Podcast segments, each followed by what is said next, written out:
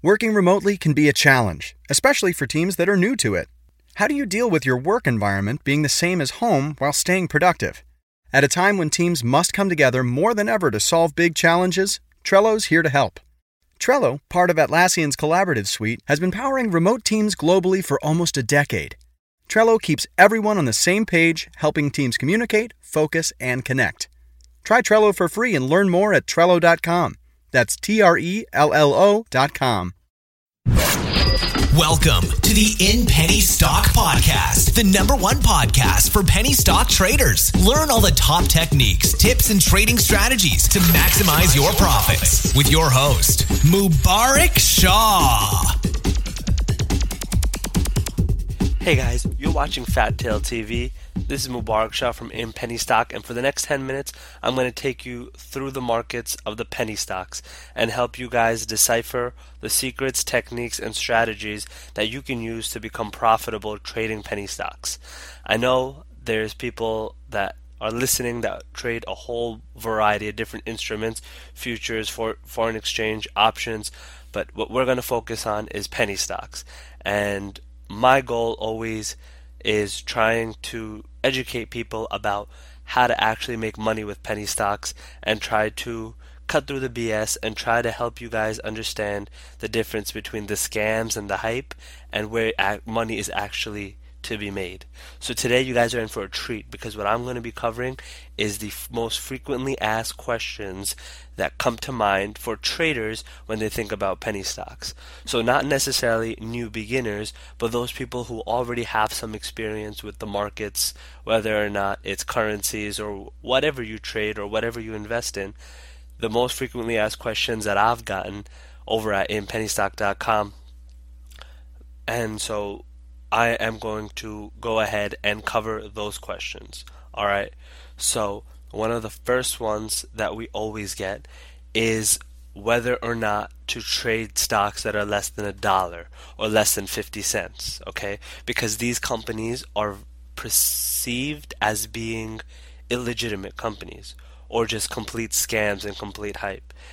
And the answer to that is yes, that is probably true. They probably are a false company that's just being hyped, that's just probably being pumped by penny stock newsletters who are blasting up the stock and promoting it, and people who don't really understand the markets just throw their money in and buy the stock. But actually, that is a very good opportunity to make money in, alright?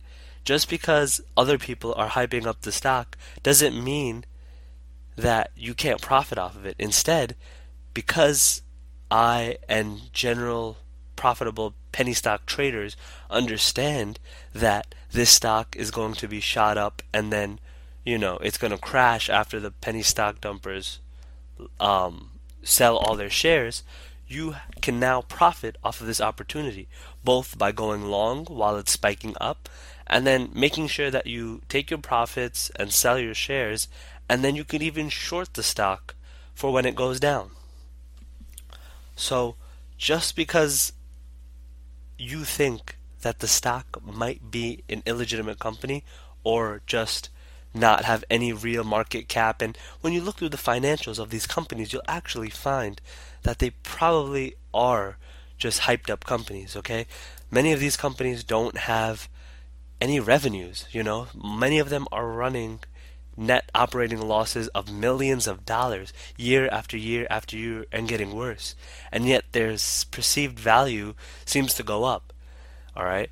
Now, there's a whole bunch of different reasons for that, but again, it doesn't necessarily matter because you're not investing long term in the company. All right? All you're trying to do is you're trying to make money off of the volatility in the price. All right? Now, that leads me into the next point, which is that you should keep a limit to the type of stocks that you trade. All right. I know that might sound contradictory, but it's okay to trade 10 cent penny stocks, but I don't generally advise people to trade penny stocks that are less than a penny. You know, sometimes you see those sub penny stocks that are valued at 0.0002. All right. Now, it might be amazing if that goes from 0.002 to 1 cent and you might think that oh it's so easy for that stock to go up to that 1 cent because you know what is 1 cent? But in reality when you put hundreds of thousands of shares and which only comes out to a few hundred maybe a, a thousand dollars all right because you know you're taking a fraction of a penny. So you can buy a lot of shares with that. Now what the problem that occurs in those scenarios is that because you buy with such huge amount of, of volume when you do a single purchase, even if you have a small account, the volatility is just too insane for there to be any stability or any reliable profit opportunities when you're trading sub penny stocks, which is why I don't engage in it. All right, and I don't advise anyone to engage in it. So if you see penny stock newsletters that are promoting sub penny stocks, you know, that's not generally the way to go. Sometimes they have very good evidence, and if they can tell you a good buy point and sell point and explain exactly why the stock is going to jump, then you might want to look into it. But I myself never do. I don't advise my students to do it. And generally speaking, there's more risk than reward. All right. I always manage my risk. And that goes into the next most frequently asked question, which is about position sizing. All right.